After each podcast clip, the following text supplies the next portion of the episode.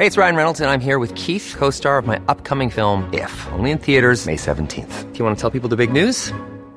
All right, I'll do. Sign up now and you'll get unlimited for $15 a month in six months of Paramount Plus Essential Plan on us. Mintmobile.com slash switch. Upfront payment of $45 equivalent to $15 per month. Unlimited over 40 gigabytes per month. Face lower speeds. Videos at 480p. Active Mint customers by 531.24 get six months of Paramount Plus Essential Plan. Auto renews after six months. Offer ends May 31st, 2024. Separate Paramount Plus registration required. Terms and conditions apply if rated PG. Indepodden.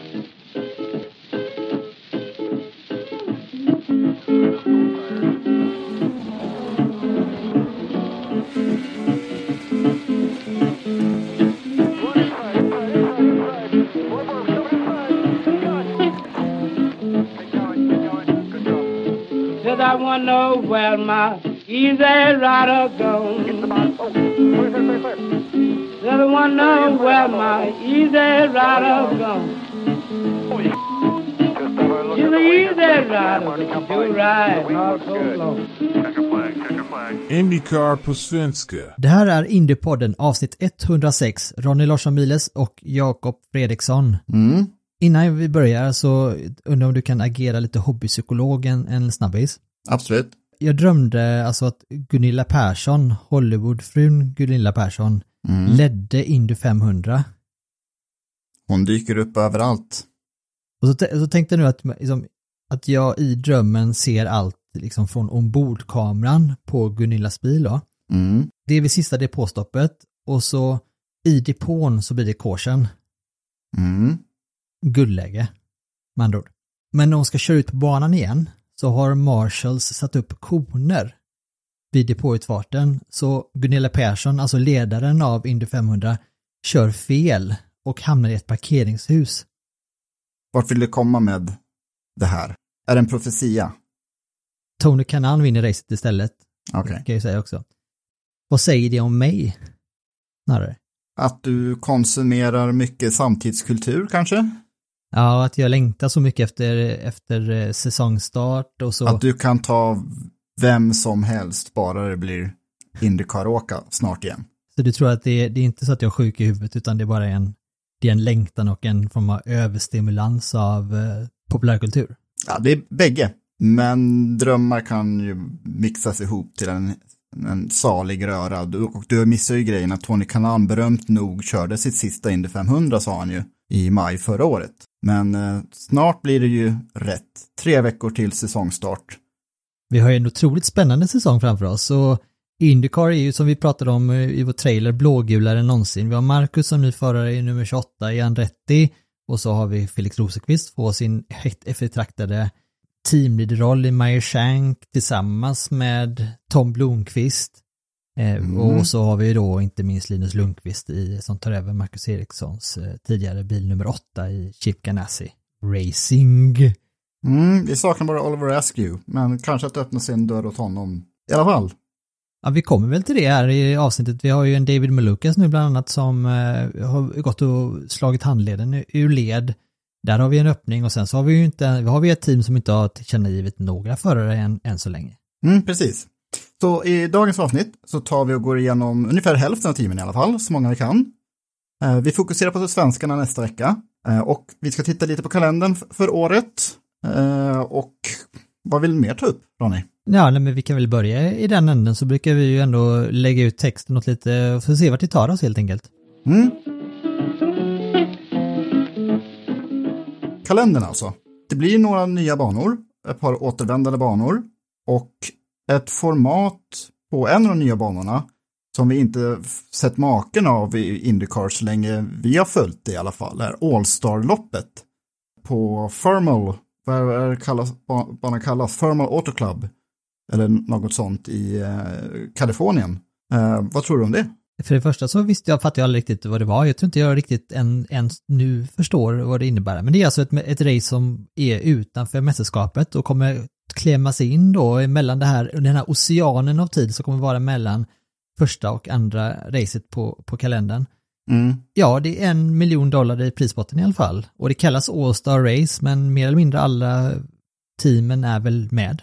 Ja, till början eh, inbjudna. Vi tittar lite närmare på formatet när det, när det börjar bli dags då, då om ungefär en månad. Men det här med All-Star-lopp är ju inte något nytt i sig, speciellt inte i amerikansk sport, men inte ens för, för uh, Indycar. Men det här är väldigt, väldigt länge sedan som det var ett All-Star-lopp senast, det var typ 1990, då Marlboro sponsrade serien ganska rejält och inför säsongsavslutningen, oavsett vilken bana, så gjorde de ett All-Star-lopp, den liksom de som hade vunnit ett lopp senaste två åren eller något sånt. Det brukade komma 10 eller 12 förare till startomgångarna. Fick också liksom fightas om, ja, vad det nu var för pengar på den tiden. Eh, så det är inte något helt nytt, men en ganska på, på nytt född idé för Indycar. Och liksom hela tanken är ju, om någon betalar för det, så varför inte? Och det är ju saken som sker nu, det här Formal Club som inte är en traditionell racerbana så. Den är det till banlayouten, men det är en country club, alltså en privat racerbana för de som kan betala för sig. De betalar för det här kalaset. Men det innebär ett tillopp för oss att titta på och det kanske blir lite mer avslappnad stämning både bland förarna på banan och för oss i soffan när det inte handlar om, om några poäng. Eh, bara om rikedomar. Eh, så det är den enda nya roadcoursen, men sen så blir det ett par nya, nej, inte nya, men nygamla ovalbanor på, på kalendern. Och då blir det en lite annan dynamik ur hur årets, hur årets kalender ser ut. Med att sex av de sista åtta tävlingarna i år kommer gå på ovaler. Ronny, hur känner du inför det spontant? Ja, jag, jag, tror jag hade varit väldigt glad om jag hade hetat Joseph Newgarden eller Scott McLaughlin eller, eller Will Power om nu det här styrkeförhållandet som eh, har kvarstår i år som det har gjort de senaste två åren åtminstone. Mm, det, var, det var till och med så att förra året så band Scott Dixon på Gateway genom att spara bränsle, så som man gör. Eh, annars så hade det väl en, en Penske varit längst fram där. För två år sedan så var det det här loppet på Iowa när Josef Newgarden ledde stort och sen brast hjulepengningen bak och då blev den här jättekraschen för honom. Mm. Annars så har Penske sopat hem alla lopp sedan eh, Marcus seger på Indy 500. Eh, vilket är fantastisk statistik för dem. Och ja, vi får se hur säsongen blir. Men det här att sex av åtta, sex av de sista åtta loppen blir på eh, ovaler har ju att göra med Nashville, den staden, som skulle arrangera ett till stadslopp. Det har ju varit lite av en succé de, de tävlingarna, dramatiska lopp och god stämning. Men krångel med stan, krångel med byråkratin i bakgrunden, en raceorganisation som sa mer än vad de kunde leverera, så det har ju varit en del omdaningar. Förmodligen lite missnöje eh, i staden. Nashville är ju en stad med mycket motorsport, men det är en stor stad och inte alla dras, dras ju med i det. Eh, det finns två valbanor i Nashville. En som kallas för Nash, Nashville Fairground Speedway som är en kortbana som arrangerar mycket Nascar och ja, Stockcars särskilt. Eh, den hotades trots att den banan har funnits sedan 1800-talet. Det var snack om att stänga ner den för några år sedan. Det var en sekvens från att liksom möte i stadshuset där eh, någon kom dit och klagade på den och hade missuppfattat det, trodde att det skulle komma ett Formel 1-lopp till den banan. Eh, men ja, det var ju helt missuppfattat av den personen. Eh, det var ju Indycar-lopp på andra sidan stan då. Den här banan ligger ungefär en halvtimme från centrum, så det berörde ju inte henne alls. Eh, och Nashville Fairgrounds Speedway finns kvar fortfarande och arrangerar sina lopp i liksom Gärdsgårds serier i Stockcar Racing. Sen så finns det det som kallas för Nashville Super Speedway. Den byggdes väl runt år 2000. Eh, arrangerat Indycar åtta gånger tror, tror jag att det blev, från 2001 till 2008. Mm. Påminner lite om Texas, men är kortare och plattare. Eh, och så som det var 2008 i alla fall så var det väldigt svårt att köra om. Men det är ju väldigt länge sedan. Det kommer vara Will Power, Scott Dixon körde det, det loppet. Kanske Ed Carpenter också tävlat där, jag tror det. Jag kommer inte ihåg vilka, just nu vilka som vann det loppet. Sanningen är att jag kommer inte ihåg den banan alls, just för att det var så många banor som var rätt lika. Det var Scott Dixon som vann eh, racet. Det var det? Ja, men man, mm. nej, det förvånar mig inte. Eh, I alla fall så svårt att tippa det liksom nu, men det kommer bli svårt för dem att hålla sig på vägen där, för den, det kommer inte bjuda på samma racing som Texas, Texas. Den är för platt för det och den sliter för mycket däck. Eh, den kommer inte bjuda för på samma sorts racing som på Gateway, för de kommer inte använda samma aerodynamik där, för banan är ändå högre bankad och har mycket vidare kurvor än Gateway.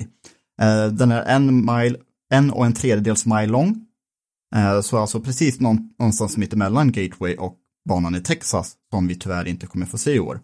Eh, men det kommer skaka om dynamiken väldigt liga för själva mästerskapsfighten.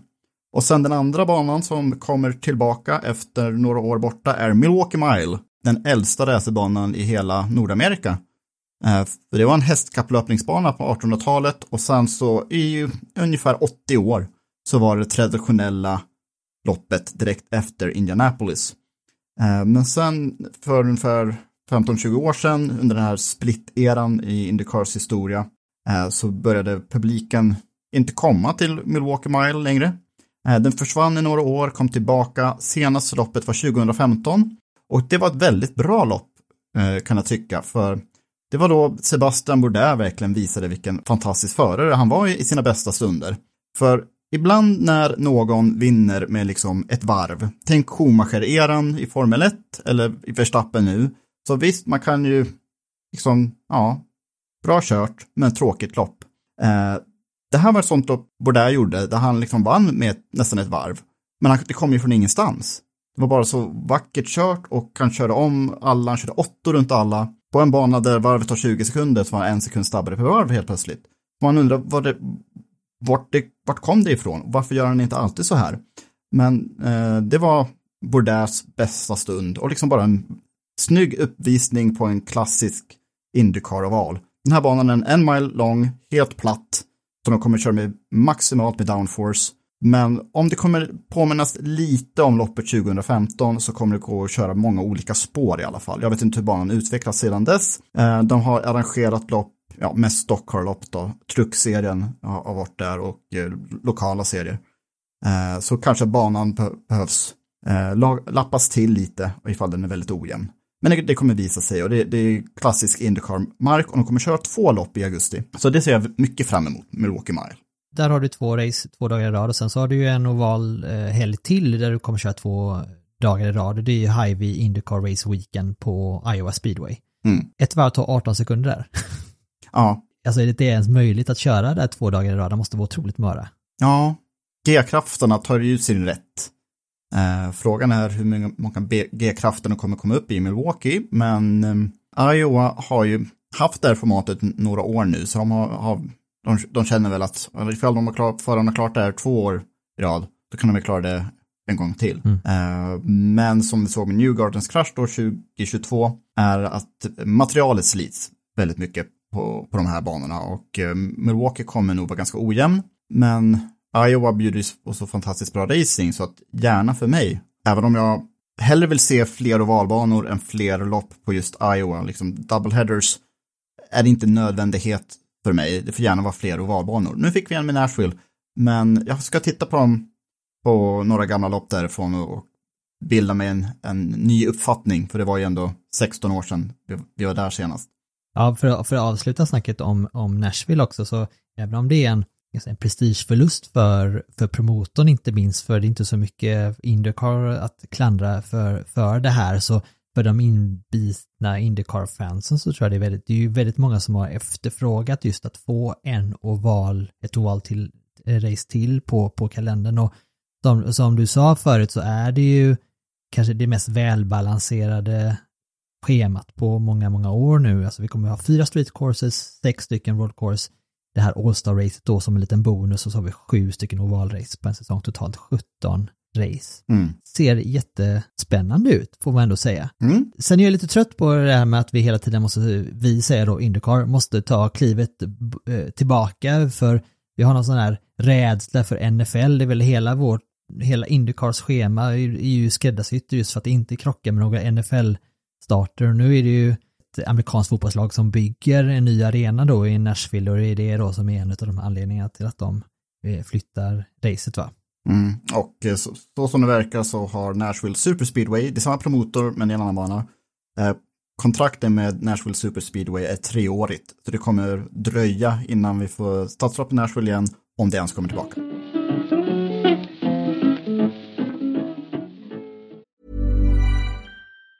Hey, it's Ryan Reynolds, and I'm here with Keith, co star of my upcoming film, If, only in theaters, May 17th. Do you want to tell people the big news?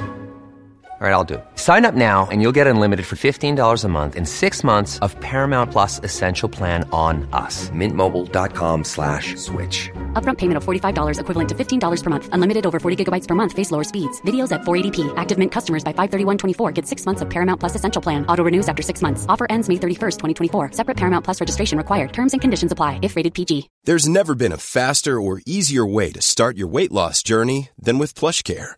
PlushCare accepts most insurance plans and gives you online access to board-certified physicians who can prescribe FDA-approved weight loss medications like Wigovi and Zepbound for those who qualify.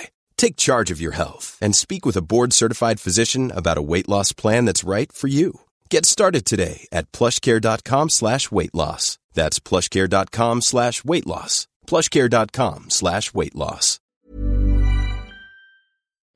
Hur många team för första i år? Om man räknar allt som allt. Vi har på griden 2024 så har vi AG Foyt Racing, vi har Andretti Global och lite avarter av eh, deras stall. Samma sak med Arrow McLaren. Så har vi Chip Ganassi Racing, eh, vi har Ed Carpenter Racing, Junkos Hollinger Racing, Mayer Shank Racing, Rahal Lettman Lanigan Racing och Team Penske. Och utöver dem så finns det ett eh, par stall som kommer dyka upp på Indy 500 bara. Det är Able Motorsports och det är Dryer and Ride Ball, Ball Racing with Cusick Motorsports. Den här gruppen blir större och större för varje år. Able Motorsports har kört i Lights tidigare, kommer stifta bekantskap i mån för mig. Uh, men kärngruppen då som kör hela säsongen, uh, det ploppar upp fler och fler. Kanske inte varje år, men sen vi, vi snackade senast, Ronny, så är det ju ett par namn längre. Och det är jättekul. Det här är ju en sport nu som när pandemin drog igång så var man lite orolig. Kommer alla stall överleva? Det har de gjort. Mm. Nu är vi uppe i hur många bilar på griden? Är det 27 eller 28 bilar som kommer köra he hela året? Och det är ju helt fantastiskt. Det är fullt fält. Det på så sätt så kan vi säga att Indycar mår bättre än eh, på väldigt länge. Eh, sen har Mm. vi det här dilemmas kring att vi har, kör väldigt, väldigt gamla bilar. Det har inte hänt mycket på den fronten och utav vi hybridmotorer här nu som skulle, eh, de har skjutit på återigen här nu till att eh, lanseras efter Indy 500 säger de. Vi får väl se hur det blir. Mm. Det blir en liten intressant faktor för att gå tillbaka till Nashville, för ser man den banan, där kommer, man verkligen, där kommer verkligen eh, de nya motorerna, om de sätts i bruk, få bekänna färg. Det kan ju vara en lite extra faktor där också. Ehm, Men ser man till, det är väl det som är fördelen med att ha haft ett samma reglemente i så många år, att det är många som har möjlighet att vara med. Det, är, blir väldigt, det blir bara jämnare och jämnare.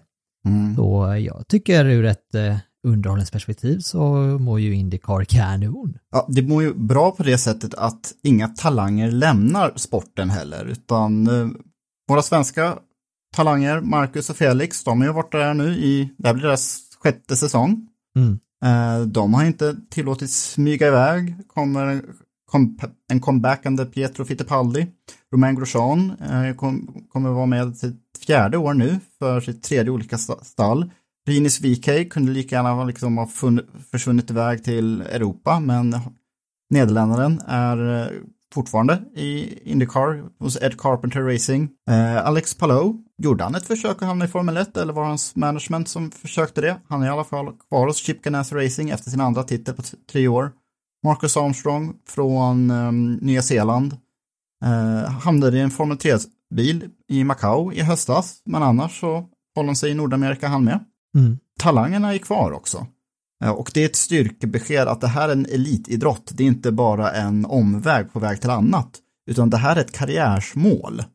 Eh, och det är ändå få motorsporter som har det världen över. DTM, är det en, är det en dröm för unga förare numera?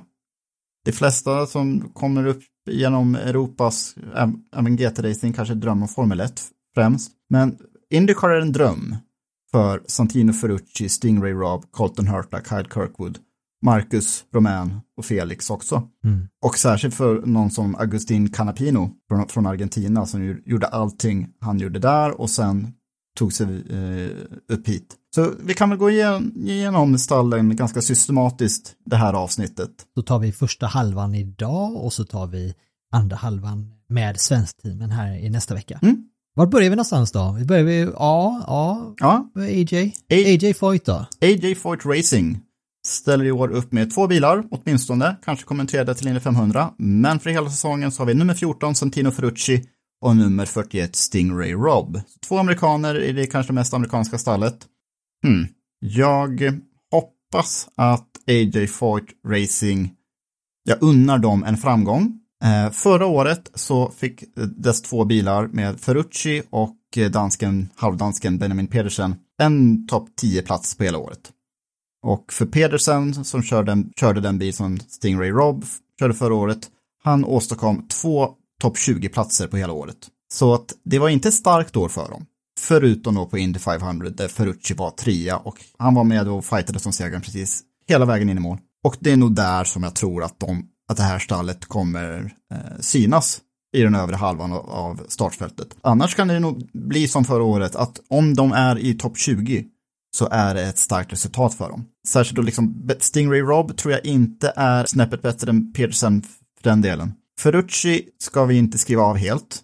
Eh, när han har kört med konkurrenskraftiga bilar, när han har kört för Rahal och så, så har han hamnat i topp 10 ofta. Men han har ju lika ofta varit med i olyckor och gjort lite annat konstigt. Eh, vad var det? Colton Hurta kallade honom en gång i tiden. Nåja. Eh, jag tror mest på Ferrucci i det här stallet och jag tror mest att det kommer vara på Indianapolis. Resten av året blir en eftertanke för AJ Foyt Racing är rädd för.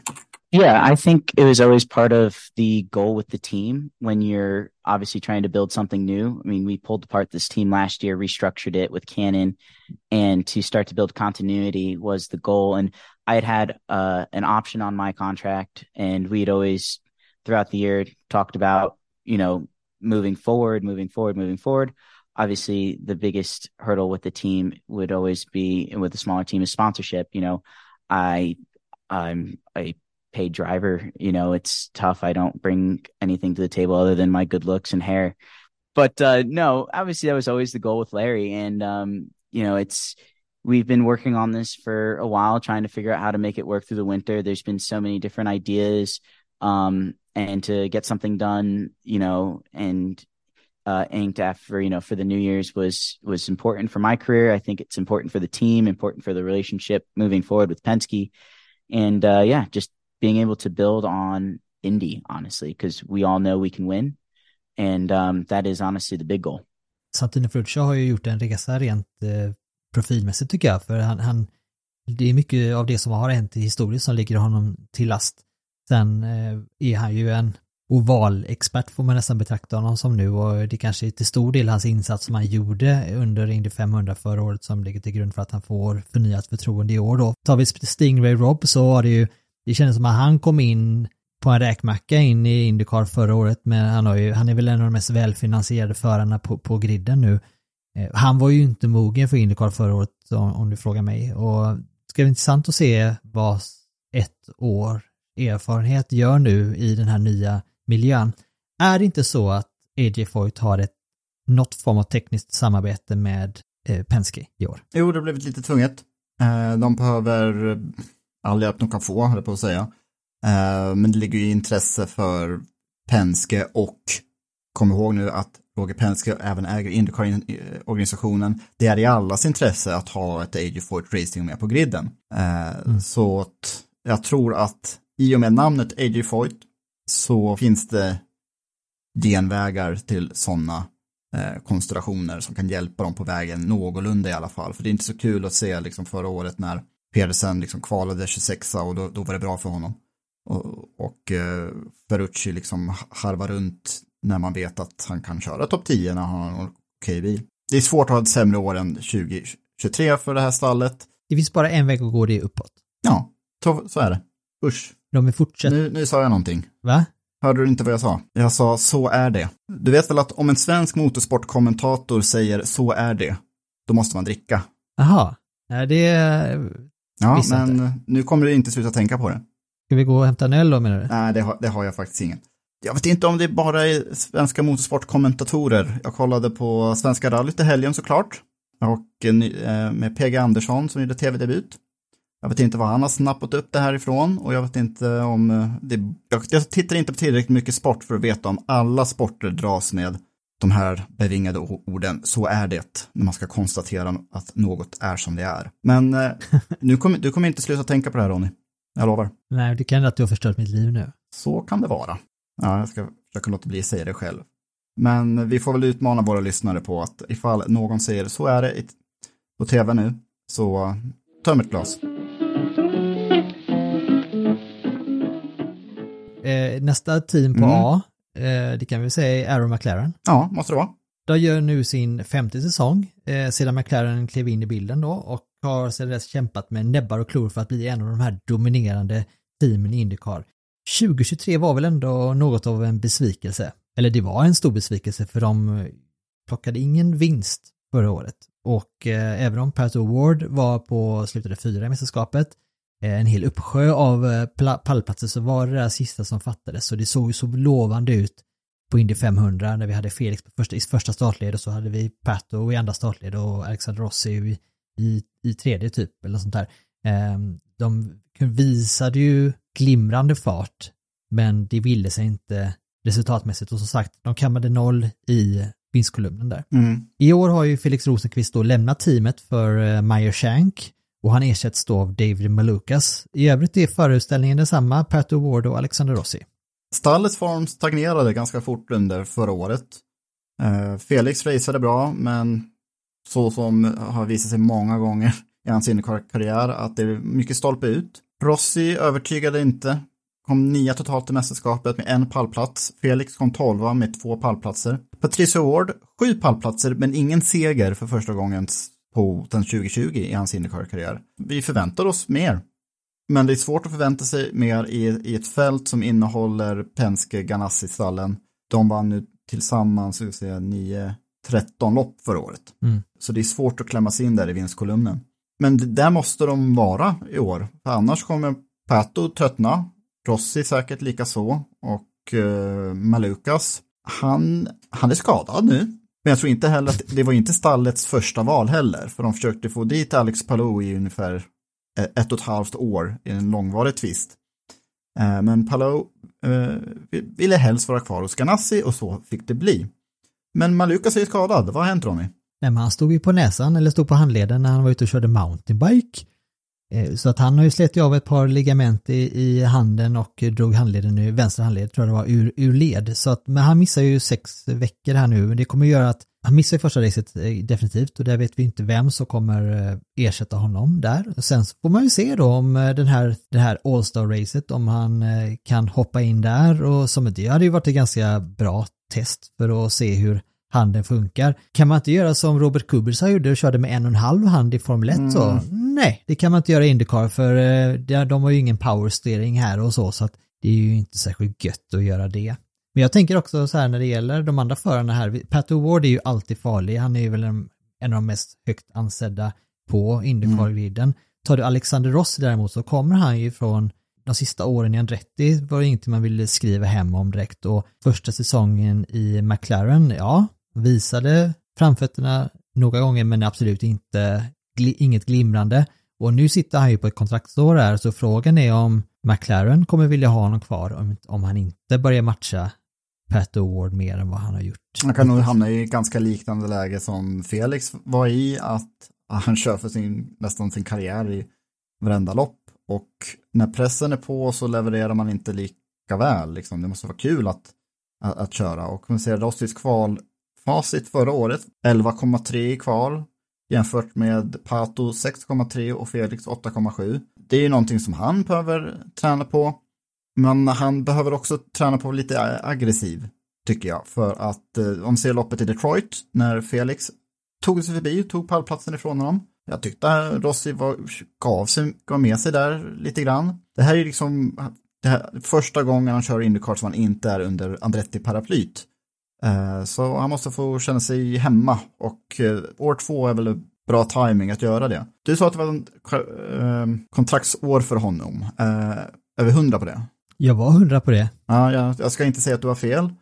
Eller det brukar i och för sig vara så att kontrakt ofta är kortare än vad som sägs. Lex Benjamin Pedersen som hade ett multi-year contract, men han ser man inte skymten av i AJ i år direkt. Ross är ju starkare förare, förare än Benjamin Pedersen i, i alla fall. Mm. Ja, jag, eh, jag tror fortfarande på Pat O'Ward av dessa tre, men jag ska nog hålla mig från att betta Pat O'Ward som mästerskapsvinnare, än så länge i alla fall. I think the the more years that uh, I add on to my IndyCar resume, you just realize how costly a risk can be, um, especially early on in the season, um, which is a constant battle that you will have the your whole career, really, because you know, yes, it's always about the points at the end of the day. Who has most points is going to win. But it's also about taking advantage of opportunities. And it's a constant battle within i believe with yourself of making those split second decisions of you know you you never know quite how it's going to work out until it works out. Sometimes you end up like a hero uh, but sometimes you know you might end up and you're like you know what would have happened if i would have waited or what would have happened in if you know this. So um, that's going to be part of the game every single year. Uh, but I think I just think trying to to to really pick wisely when you're taking those risks are going to help your chances at the championship later on, just because of of um of yeah of of maybe lost points that that could have been less of a loss, let's say. Um but it's it's tough, you know, and with such a competitive series, you have to you have to the the risks that you have to take in order for for you to be a race winner, in order for you to to you know to to continuously go forward in a race and not just stay where you are. You know, there's just little things here and there, but I think we had a lot of little wins. We didn't have like that, yeah, that elephant in the room of like we didn't win, but I think we had a lot of little wins during the year which shouldn't be overlooked. Um, which ultimately, what was missing was that number one in at least one race. Um, but it's it's nothing to be like non proud of because I think the most podiums I've had in a year prior was four. And like, yeah, from those four, we had two wins, but this year we had seven. So I don't necessarily think it was a it was a, a year of not growing. I, I think we got a lot better. Um, but yeah, it was definitely a shock. Just multiple instances where it was just like, can't catch a break. Jag tror att det kan behövas en mognad där hos Pat Ward, för han har, ju, han har en tendens att överköra och göra det här som är lite dumma ibland. Eh, och kan han jobba bort det, då tror jag att han kommer ta nästa kliv. Frågan är om det kommer vara med Aaron McLaren i framtiden eller om det kommer vara någon annanstans Mm. där han kan inte behöver ligga över, över gränsen, för han är ju en otrolig förare. Mm.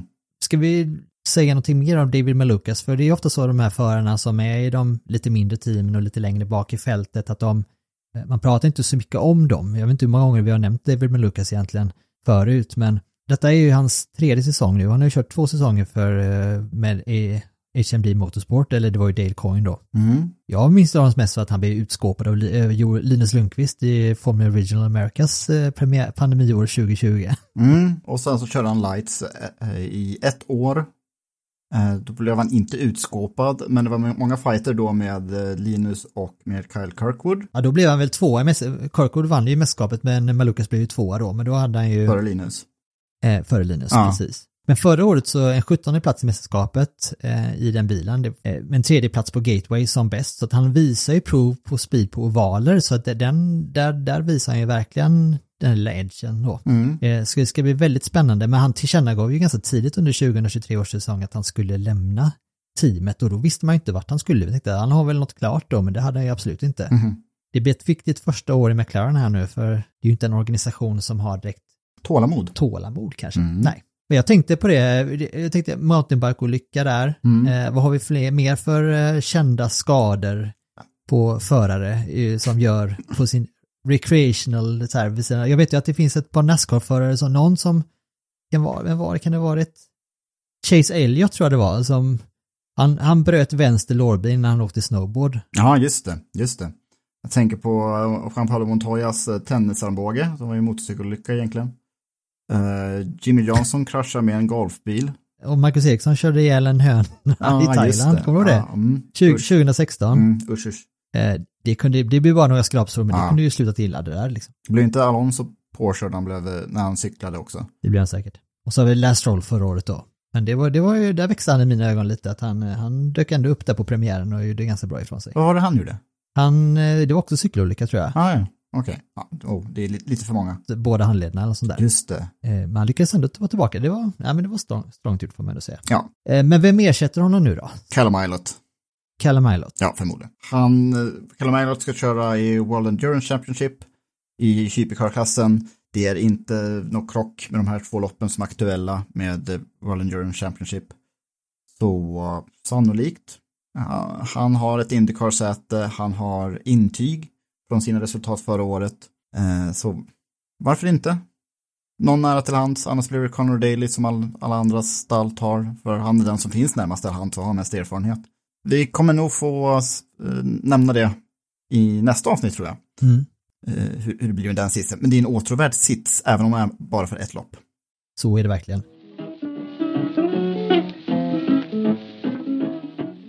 Räknas det om man säger så är det verkligen. Ja, det gör det. gör det. Det, jag hittar inte på reglerna. Du, du får dricka upp ditt vatten. Vi har ju en eh, McLaren-förare till också. Mm. Vi har Kyle Larson som eh, kör Indy 500. Där plockar ju Aaron McLaren hem eh, PR-priset för i år va? Jag hoppas det i alla fall. Kyle Larsson, Nascar-mästare och har lyckats med allting han har försökt sig på på fyra hjul. Men det han aldrig har försökt sig på tidigare är formelbil eller egentligen någon bil med mycket downforce så här. Så Kyle Larsson ska bara köra Indy 500. Det här tillkännagavs redan förra våren. Eh, och det är väldigt mycket förberedelse för ett lopp. Det är lite synd att det inte är något vallopp innan Indy 500 där Larsson kan liksom få bekänna eld på en gång. Utan eh, om vi nästa vecka eller nästnästa vecka innan premiären liksom ska tippa vem vi tror kommer vinna mästerskapet, årets höjdpunkt, årets, årets besvikelse. Jag vill ogärna tro att Kyle Larsson kommer bli årets besvikelse för ett Indy 500 kan så väldigt enkelt ta slut i första kurvan och då är det mer än ett års förberedelser liksom bara upp i aska. Mm. Men ja, det är en väldigt bra get av McLaren och det här är tillsammans med Larssons NASCAR-stall NASCAR Hendrick Motorsports. Jag hade väldigt gärna sett honom på alla ovaler i år. Ja. Och se honom spela ut hela sitt eh, ovalregister med tanke på att det ändå har ju så pass olika karaktär på ovalerna i år. Så Mm. ja, Ehm, men det kanske blir nästa år då. Förhoppningsvis. Vilka har vi sen? Sedan har vi Team Penske förstås, som eh, sedvanligt byter de inte ut någon förare, utan de kör på kon konsekvent tänk. Det, det, de byter, byter väldigt ogärna ut förare. Så i år med, Joseph Newgarden, Will Power och Scott McLaughlin. Alltså varför byta ut någon av dem? Power vann mästerskapet 2022. Förra året var i och för sig första gången sedan jag vet inte när som han aldrig vann ett lopp. Men han var ju hela tiden med där, där uppe och raceade bättre än någonsin. Scott McLaughlin vann ett lopp förra året. Eh, på Barber. Och eh, är helt hemma i Indycar nu i formelbilar. Om Penske vinner färre än fem lopp i år så är ju, kommer de bli besvikna. Eh, och som vi sagt, förmodligen så kommer de behålla sina, sin fina form på ovaler. Eh, det de behöver göra är att racea bättre i år än förra året, för när det var lopp där man behövde spara bränsle, då var Ganassi helt plötsligt mycket, mycket bättre än de förra året. Så det är väl eh, racecraft som de behöver träna på. Ehm, och jag, jag tippar åtminstone sex segrar de tre förarna gemensamt. Jag skulle vilja höja ett varningens finger för just Scott McLaughlin i år, för den utvecklingskurvan han har haft har varit jag har ju pekat uppåt från säsong till säsong nu att vara faktiskt den bästa Penske-föraren i mästerskapet. Förra året är en eh, otrolig bedrift med tanke på hans bakgrund inom eh, eh, Racing helt enkelt innan det. Så att det är ju fantastiskt. Jag, jag, jag tror att han kan nog ge eh, Joseph Newgarden en, eh, en fight om första platsen i mästerskapet.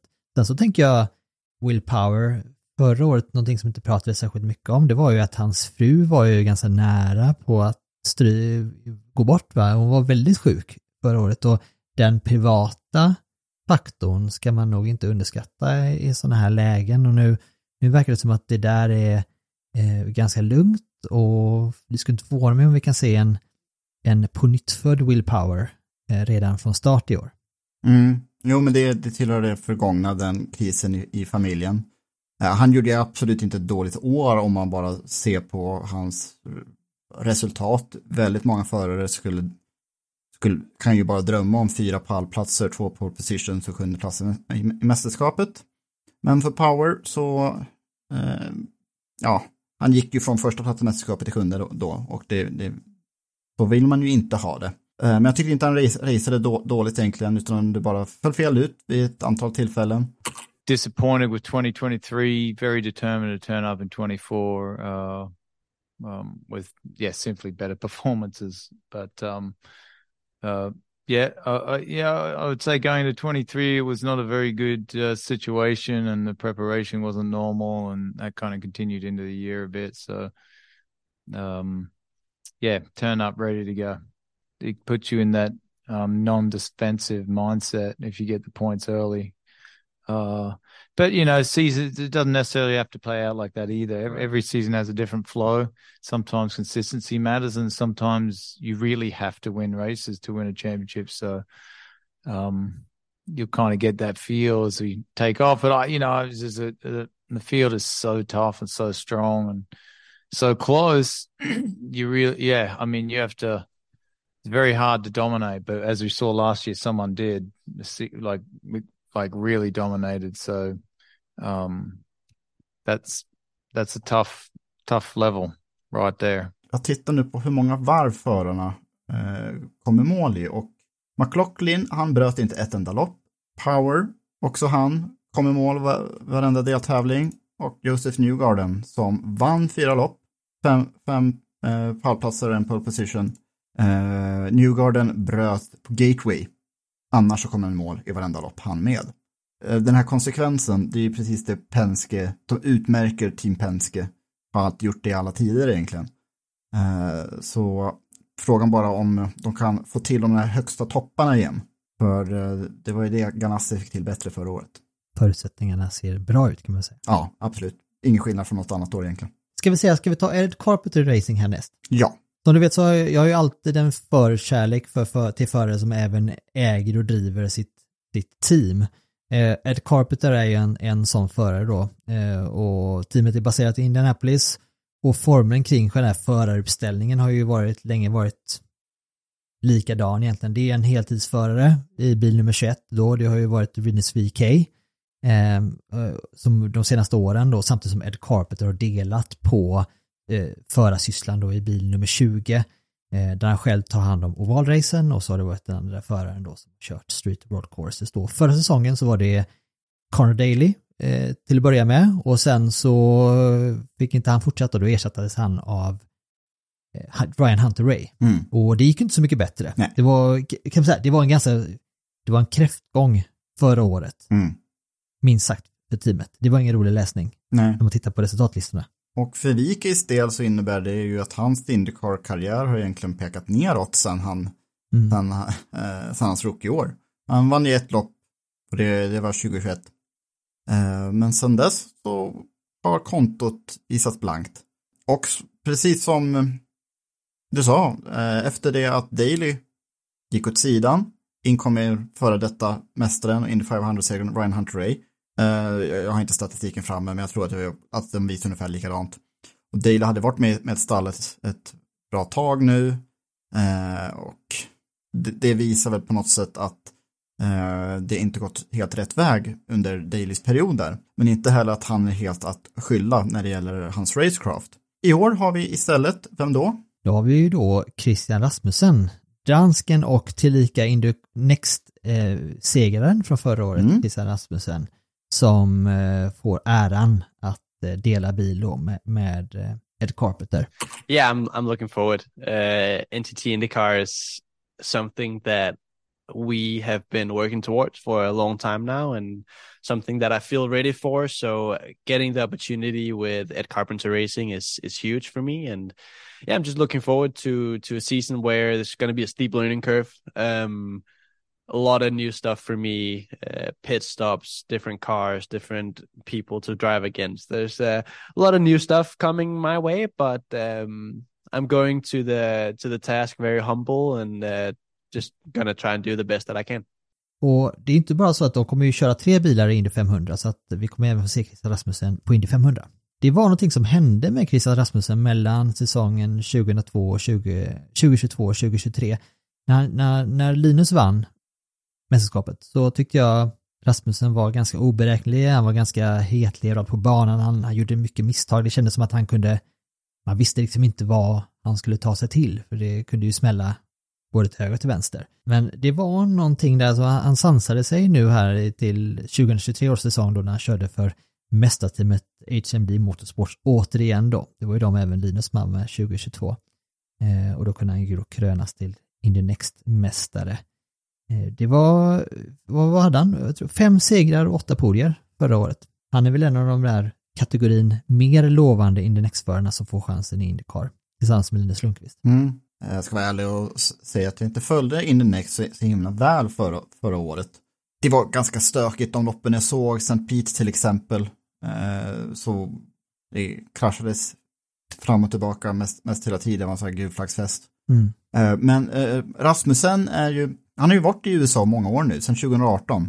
Liksom varje år som han har kört riktig racerbil så har han spenderat det i USA. Så han kan ju kulturen, han kan banorna. Frågan är om han kan gasa med en sån här stor kraftfull bil som en Indycar-bil. Det mest kraftfulla han har kört annars är ju en LMP2-bil eh, i bara några få utvalda tävlingar. Han körde Daytona 24 timmars nu i och för sig, där det gick jättebra, en seger i LMP2-klassen. Ja, han har, en, har, han har en del att bevisa fortfarande, absolut. Mm. Med framgång för framgång. Det är sant. Jag tyckte Ed Carpenter, jag tyckte han har känts gammal senaste fem åren. Längre än Men så. han är ju lika, gam, han är lika gammal som jag är. Aha, okej. 42 år.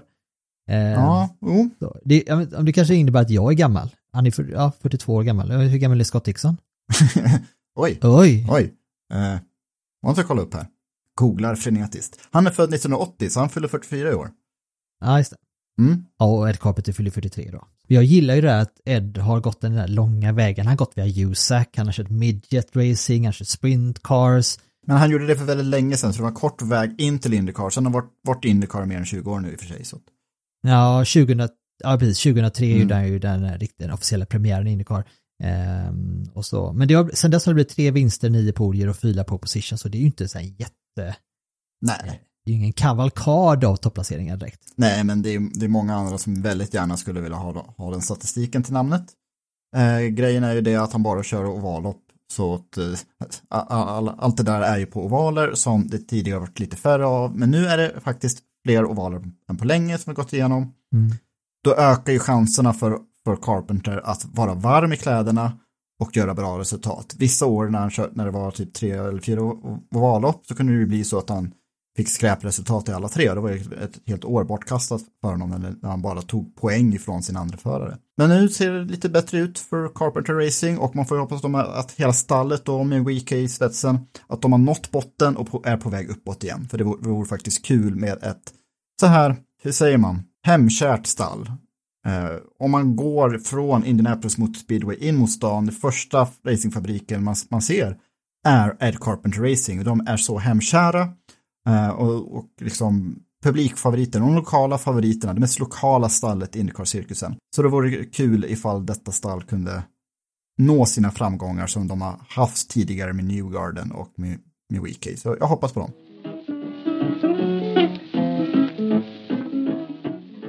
Vi hinner med ett team innan vi får stänga affären för idag tror jag. Vilket ska vi välja då? Vi kan väl eh, prata om eh, 2023 års mest omtalade stall tror jag. Rahal Lettman Lanigan Racing. För eh, det stormades kring det stallet ganska rätt rejält eh, förra året. Eh, Jack Harvey, han skulle ta ett jättekliv i karriären eh, när han tog sig dit. Det gjorde han, men bakåt. Sen så har vi en till dansk där, Christian Lundgaard. Vann i Toronto, eh, åtta i mästerskapet. Han var ju en, en riktig underdog hela förra året. Två pole positions också. Eh, annars ganska dålig kvalstatistik, 12,8 i liksom hans, var hans kvalsnitt förra året. Men han slog fortfarande Alexander Rossi, han slog Colton Hurta, han slog eh, Kyle Kirkwood som ändå vann två lopp förra året och han slog Felix och Romain och sina stallkamrater, Graham Ray Hall, som eh, inte ens kvalade in till Indy 500, fick starta ändå för ett annat stall. Eh, men det här var ett stall då som mötte det absolut lägsta man kan göra i, i Indycar Racing, det vill säga att misslyckas kvala in till Indy 500. Mm. Och bara ett par, par lopp senare så tar de pole positions, de tar enkla topp femmor, eh, de vinner ett lopp typ från ingenstans.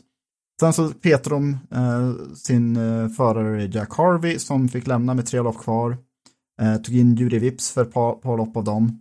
Eh, vem var det som fick köra det tredje av dem loppet? Det, det, måste jag kolla. Men sak samma, det, det, här är ett stall som när, när det behövde skakas om så skakade de om och det gav resultat på en gång. Eh, så de är väldigt hungriga. Mm. Och det ska bli väldigt spännande att se vart det här tar vägen. För Ray Hall fick ju liksom nytändning efter det här förödmjukande kvaldebaclet. Och sen Lundgård som går från styrka till vars form pekar rakt uppåt. Väldigt spännande. Mm. Sen tredje förare i år har de Pietro Fittipaldi, vilket överraskar mig att han kommer tillbaka till Indycar. Eh, man tänkte ju att det skulle vara Juri Vips som skulle ta den platsen. Vips var också så lite om omtalad, har man verkligen förtjänat eh, det här eh, efter diverse uttalanden.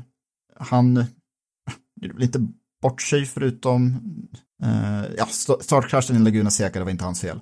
Men det, det kändes som att det här, klart Vips kommer vara med, för han var inte sämre än Harvey och genom lite mer tid så ska det nog uh, gå bra det här. Liksom han hade 15 i kvalsnitt mot Harveys 20. Men istället blev det Pietro Fittipaldi som jag, han var ju med för ett par år sedan. Tre år sedan var det senast. Och gjorde inte mycket väsen av sig då. Inte helt säker på hur det här gick till, men eh, Ray Hall har ju varit sån här ett stall som ogärna tar betalförare bara för betalningens skull. Eh, så jag undrar vad de har i görningen där. Men eh, fortfarande, jag tror på det här stallet mer än eh, på ett antal år faktiskt. Ja, det Christian Lundgård behöver det är ju en, få ihop helheten även på valer. För ser man bara till Road Street Course-resultaten så tror jag att han var typ fyra fjärde bästa förare i hela mästerskapet förra året. Får du rätta om jag var fel, Jakob? Ja, det lär nog stämma, för hans resultat på valerna det var ganska skräp. 19, 19, 20, 13 och 17 på ovalerna för, för Lundgård förra året. Så ja, jo. Eh, på road courses såg det däremot jättefint ut, ja. Och eh, säsongen avslutades med en sjätteplats i det kaotiska loppet i Frepa Laguna. Jag tror på honom, jag tror inte på hans skäggväxt däremot. Mm. En annan som inte heller har särskilt stark självväxt det är väl Takuma Sato och han kommer bli den fjärde föraren i Rail under Indy 500. Såg du den komma? Uh, jag funderade på Sato. Uh, huruvida han skulle komma tillbaka till Indycar eftersom hans plats i Ganassi blev upptagen. En plats som i och för sig bara handlar om ovaltävlingarna. Men han har själv aldrig liksom sagt att nu är det dags att sluta eller så. Och hos Rahal vann han Indy 500 år 2020. Uh, och vann ett par andra tävlingar också. Portland och i Gateway och i, på Barber. Ja, välkommen, välkommen hit, välkommen hem, säger väl de väl till honom. Uh, det kan nog bli bra också. Det är alltid kul med sådär kom, uh, homecoming stories. Ja men, ja, men faktiskt. Jag har inte sagt så mycket om Graham Rahal faktiskt. You know, we finished the year quite strong. Um, I think in the last, you know, nine races or so, whatever it was, Toronto on, we had four, four poles uh, as a as a team, which was pretty good. Um, you know, so I, I feel like there is good momentum. I think in the off season we've been able to do some great things as well. Obviously, sponsorship wise, see Hendrickson really step up and uh, with the 15 car is a is a great thing. Uh, to announce five hour energy yesterday was a huge thing, I think, for the sport, not only our team but for the sport. Uh, to get them back into into racing um, in general. So uh, good momentum there. A lot of changes at our team. Um, a lot of uh, new, you know, engineering changes and new people to the sport period. Um and then you know naturally there's, uh you know having pietro in has been a, a, great addition i feel like to the program. He's a great kid. Um you know brings a lot of experience too. And uh, uh i think he's going to be a plus for us. So i do feel like it's been a good off season. I think everybody's pretty locked in. I think everybody's very focused on on what's ahead. Uh, we know our challenges. I know I'm going to get asked about Indy, but it is what it, you know, we, that's behind us now. And I think we found a lot uh, that's going to help us as we go forward, and we're going to continue to work very hard in that regard. Um, but I'm excited about 2024 and uh, and and and looking forward to uh, to what's ahead. Nu är väl det så att om, det in, om han inte hade kört för familjens stall, då kanske han hade suttit löst. Eh, men han har erfarenhet nu. Frågan är om han inte är lite till åldern kommen, säger jag, som är faktiskt lika gammal som, som han är. Eh, men han har inte vunnit på ganska många år nu. Han tog en pallplats förra året. Det gjorde han eh, på Indianapolis Grand Prix, det andra av dem i slut, mot slutet av säsongen. Han tog pole position där, han tog pole position på Portland, han startade tvåa i Mid-Ohio när man trodde att han var helt nere för räkning. För Rahols del så gäller det att ha den här jävla anamman som han fick efter då att han inte kvalade in till Indy 500 eh, och bygga på den, inte tappa den. För det har han gjort några gånger i sin karriär. Så han var ju liksom den nya heta när han kom in 2008 och vann sitt första lopp. Han körde ju 2007 i Champ Car och sen slog Champ Car och Indycar ihop till 2008. Så vann han sitt första lopp 2008 och då var han 19 år gammal. Då tänkte man att han kommer att bli så bra. Och sen så var han ganska bra i några år. Men sen så bara föll det ur. Hamnade på runt 20 plats eh, säsongen 2014. Och sen 2015 så fick han en nytändning och fightade som mästerskapet då. Eh, och vann, vann en handfull tävlingar fram till 2017. Och sen så började det falla ur igen. Liksom. Eh, en, ganska långvarig forms, formsvacka. Ibland kunde han studsa upp och göra bra resultat, kunde leda några tävlingar men tappa mot slutet. Eh, och sen blev det ju världens formsvacka i början av förra året. Mm. Men sen så han tillbaka igen och började liksom fightas i topp fem. Så behåll den här jävla anamman som han har visat med några års mellanrum. Men nu kommer han inte ha så många chanser till. Han eh, kommer fylla 35 i år. Det är inte någon ålder nödvändigtvis i Indycar, men för en del förare är det. Är det det? Det börjar, ja, om han ska vinna ett lopp igen, då, då är det dags nu. Han kan inte vänta ett år till. Men det är som du säger, det går i cykler med Graham Rahal, så det ser man eh, historiskt då så borde han ju komma in i en sån här high snart nu då. Nu ska vi se, mellan hans första seger 2008 och hans nästa 2015 så var det sju år. Nu har det gått sju år sedan hans senaste seger. Så ja, du har rätt Ronny. Det, det går i cykler och det är dags nu. Graham Rahal vinner på St. Pete då? Det vore faktiskt en, en bana där jag tror att han kan uh, vara stark igen, för hans senaste seger var i Detroit på banan i Belle Isle som eh, var ju ganska lik eh, den vi nu har i St. Pete. Så varför inte? Då säger vi det. Mm.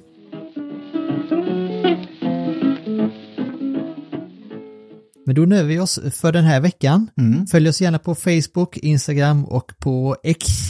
Du menar Twitter? As Twitter, ja precis. Eh, användarnamn Indiepodden.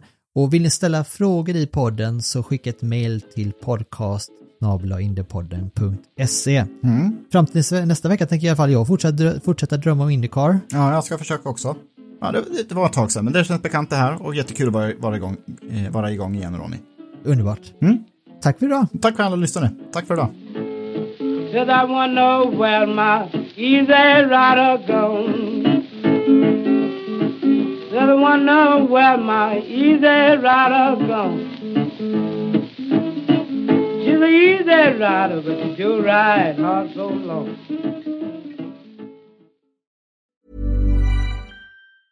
Planning for your next trip? Elevate your travel style with Quince. Quince has all the jet setting essentials you'll want for your next getaway, like European linen, premium luggage options, buttery soft Italian leather bags, and so much more. And is all priced at 50 to 80% less than similar brands. Plus, Quince only works with factories that use safe and ethical manufacturing practices.